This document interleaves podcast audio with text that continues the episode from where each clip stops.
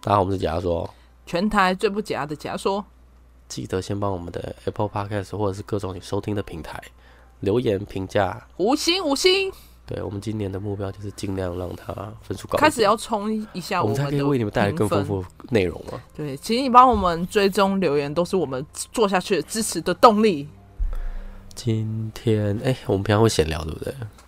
对啊，而且你有没有发现，我们有一个习惯，就是每次都会说今天，然后每次我都在想说，其实我们在就是听 podcast 的时候，都蛮会觉得说，哦，今天那是哪一天呢？那我明天听也是今天，我后天听也是今天，那到底是哪一天？就是你有没有发现，我们都会习惯说，哦，我们今天要录这一集。然后其实 我都在想，每次听的时候，就听众会不会觉得说，今天到底是哪一天？你没有报时啊？那来吧，今天是二零二三年的一月八号。要这么清楚，就是上一周啊！其实这样仔细听，就是上一周。哦，对啊。你不是已经举办完尾牙了吗？哦，隔天而已。因为我们的尾牙比较偏向是老老式的，就是每一年举办的尾牙都是完全不会变。就是例行的吃饭，可是因为去年疫情的关系，是直接只有发奖金，没有吃饭。哦，我们还没有办，可是我们这次很有可能就是早上可能还在搬家，搬公司的家，然后下晚上去吃尾牙。我觉得你们公司很厉害，因为你自己不是有透露说你是在药药局的行业，你知道 A 梦他们公司光我听他入职到现在。已经搬了两次公司，到底哪一间公司可以越做越大，一直搬一直搬？就你们家一直搬，然后都是都省人力，我们就是搬家工人。啊，有没有奖金可以拿？有啦，还是不错，那就好了。可是其实主要是你们公司一定是有赚，才可以一直在换公司。我已经先看到今年的，就是管我们的年度达标奖，就是那个金额，不仅达标了，还超标。那今年的年终应该是可以期待一下，所以年终出来，你可以就直接买一栋就对了。呃，应该也是不行啦，那些药师是可以啦。哦，那些药师可以。如果你看，你想想看，喔，请问你们的药三点五个月好了，药师一个月薪水八万，年终他就是八万就乘三点五。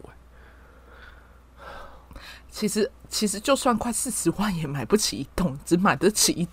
可能车子吧，代表他可以一年差不多工作下来就可以买一辆车子了，不止吧？可能买两台，一年他年收一定有破啊。哦、可是我觉得是因为你们近几年就是因为疫情的关系，你们行业的那个收入只会一直提升，不会下降吧？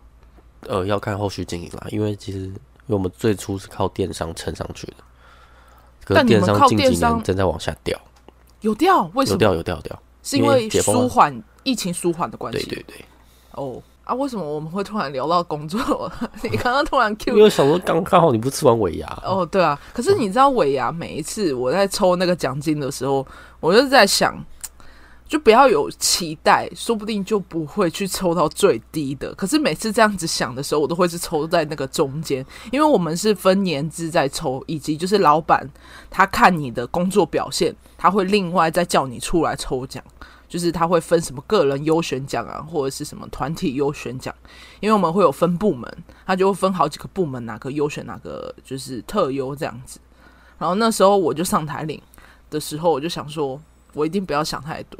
然后结果因为我在旁边，因为我也是就是帮助我主管，就是辅助整个活动的。所以我就拿着麦克风，我就一直在看那个抽签。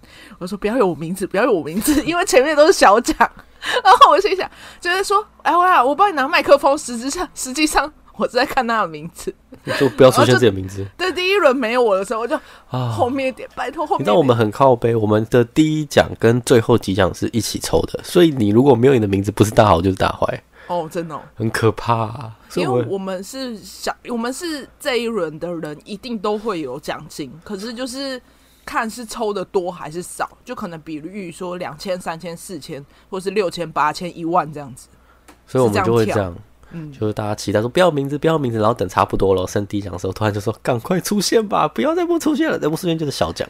而且最近大家都会聊到尾牙的事情。前阵子我有听有一个朋友分享，因为他在一月一号的时候，他们公司在那一天尾牙，他就顺便说哦，为什么要在这一天尾牙？他觉得很累，可是他就是又有一点期待，因为他们的尾牙的大奖是 iPhone 的最高阶。哎，可是他说好像后来换，就是什么 iPhone 十三，哎，现在是几啊？十四。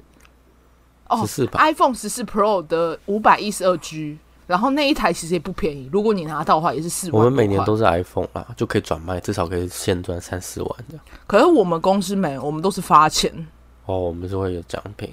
好了，我们赶快回到我们今天案件，不然再聊下去就太过头啊。今天的案件呢是偏向，哎、欸，大家有玄学的部分。哦，对，它算是玄学命案里面呢，算是一个蛮著名的案件。嗯，那他有名的原因是因为，就是他们那时候遇到死者的时候，他们就会，因为他们有捡到他的骨头，在烧金纸的时候就会拍照片记录，就却发现那个火焰的上面呢，有一个人的头骨的样子。那刚好这起命案也是找到人的头骨的样子，好可怕哦！那我们就赶快进入这一起竹林火焰白骨命案。那在二零一八年的八月十四号上午，在台南南化水库的山区，一个阿伯如一如往常，就是骑着车要去采他的笋子。那那一区呢，其实山区比较偏僻，人烟稀少，除了务农或其他的工作的时候，平常其实不会有人来这个地方。那他是在一条旧路的水库的上游。那这阿伯就是要正要采收竹笋的时候啊，在割笋的时候就往后面一看，就发现一个人的白骨。一开始他以为可能是诶、欸、动物的骨骸啊，但怎么想都觉得很怪，所以他就在离开的时候刚好遇到驻守在那边的南化水库的警察，他就赶快跟他讲说：“诶、欸，这边有白骨，你赶快来看一下。”那这个警察到现场一看，就是哦，真的是个人骨，立刻就通知派出所。但其实这边早期埋葬的私墓呢，山区附近以前是很多乱葬岗，嗯，所以阿北在发现这具白骨的前几年就已经有在下游。发现两具仙人的骨骸，但是因为什么说是仙人？因为它已经很明显的风化颜色，因为骨头久了其实会变深咖啡色，嗯、所以他很确定那两个是仙人的骨骸。但是这次的骨骸是白色，新鲜的，对，它就是白色，风化也没有之前严重，所以推测啊，可能就不是仙人的了。那当时担任分局长的杨清锤接获消息之后，立刻到白骨案的山区现场。但这时这时候就发现很离奇的事情，就原本他们去的时候上午是大晴天，但是在去的过程突然就变暴雨哦，就那种刮风暴雨，甚至连雨伞都会被吹到开花那种。嗯，因为基于现场的照片，其实你就会看到那警员是抓着那个伞，然后不要让它开花这样。那这时候杨清纯，因为毕竟就是他们有经验的警察远警，就会说哦，那可能是。你有冤屈啊，那不如就是我帮你找出真相，希望你能放心。突然这时候雨就变莫名的小，就那种毛毛细雨，甚至你就穿雨衣是可以把帽子拿掉那种。那先要确定这个骨骸，但因为它是四散各地，所以要确定哪一个部位是哪个位置，所以他们就请殡葬业者协助。于是他们就在山里面开始搜索人骨啊，但是因为这边是竹笋种竹笋的地方，竹林，所以很多白骨呢跟竹叶都混在一起。所以他们使用地毯式的搜索。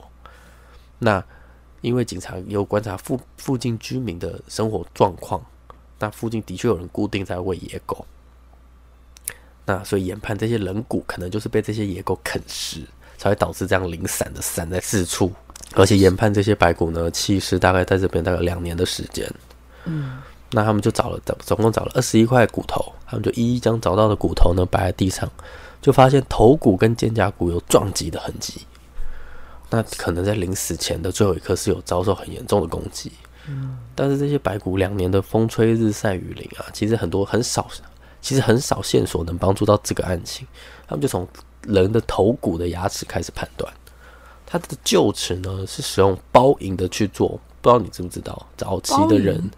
你是说像银牙的那种？对，银牙不就很贵吗？早期呢是会用那种就是孔金够包银的那个意思，嗯、就他们就是用金属假牙去做，那其实他们就是会用银粉或者金粉去制造一个假牙，然后把它放进去。这是早期的，现在没了，现在都是陶瓷金啊什么之类的，就是看起来就是。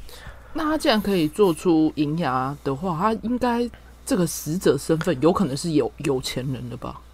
是也不一定，不一定，不一定是银粉而已，银粉而已。哦，对对对，是那个年代大家都会这样。嗯，但是这是一个很特别的关键，因为这就等于是哎，这个人才有这个银牙，因为每个人补的状况不一样嘛。嗯，那他们就是先记住这个牙齿。那还有一个很奇怪的点是，现场除了白骨以外，却没有找到任何的衣物或鞋子。哦，那可能研判，可能他在死前可能就不一定有穿衣服。那他们还是得先查出这个死者是谁。分局长呢，就只是说，那我们先从最近的失踪人口开始调查。那整个警局就都在回想，嗯，最近有没有人来通报失踪人口？那刚刚就有讲过，诶、那个包银的牙齿啊，他们就抓紧这个线索开始调查失踪人口，又是有包银的牙齿。那其中有一个呢是六十六十岁、七十岁的老伯伯，也有镶牙。但他是整排的，不是只有臼齿。那排除他，那另外呢又有三个不一样程度不同的，就是都不是那个单颗牙齿这样。嗯、那失踪人口这一这一条就失败，因为都排除。那巡佐就在回想，两年前好像有一个高雄的刑警带了一个男人跟小女孩来这边问说有没有无名尸或者是重病或送医院的。哦，这个分享就哎、欸、可以参考看看。从高雄来，嗯。他就请示各分局有没有人带狱警南化这边来的警员就对了，但他们只知道是高雄那边的人，知道他们一间一间打过去高雄的分局，那总共十七间分局，就这么刚好打第一间湖内分局的时候，他就问说有一个刑警带小女孩跟男生一起来侦查，说找失踪人口或无名尸体，结果就这么巧，接电话的这个远警呢就表示。哎、欸，我就是当时就是有参与到这个案件的人，那刚好现在此时这当时参与这个案件的人全部已经都调到别的分局，我是最后一个了。哇，所以这么刚好，就这么刚好，这是命中注定哎、欸，就是因为这个人在被调走就没了哦。对，而且重点是怎么会知道就是那两年前的这个事件？他们每天要处理的事件这么多，嗯，而且那天如果接电话的不是他。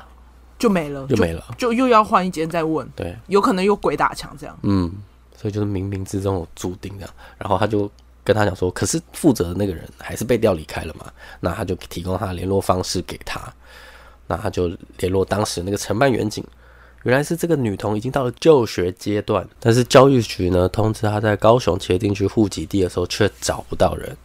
后面就辗转得知，哎、欸，女童跟爸爸在彰化。哦，但是女童的妈妈却下落不明，所以当时承办这个案子的法官就觉得奇怪，于是就把女童跟爸爸隔离侦讯。法官就问女童说：“诶，你妈妈我通知这么多次，通知书也寄了很多次，但是你妈妈就是不出来出庭，为什么？”就女童爆出了一句话，她说：“有一次我跟妈妈还有爸爸带我去山上玩。”但是开到山路以后，他们两个下车吵架，吵架以后，我爸爸就把妈妈衣服脱光，我们就开车离开走了。哈，然后法官听完就跟你讲，哈，什么意思？但是他也不知道是童言童语还是真有此事。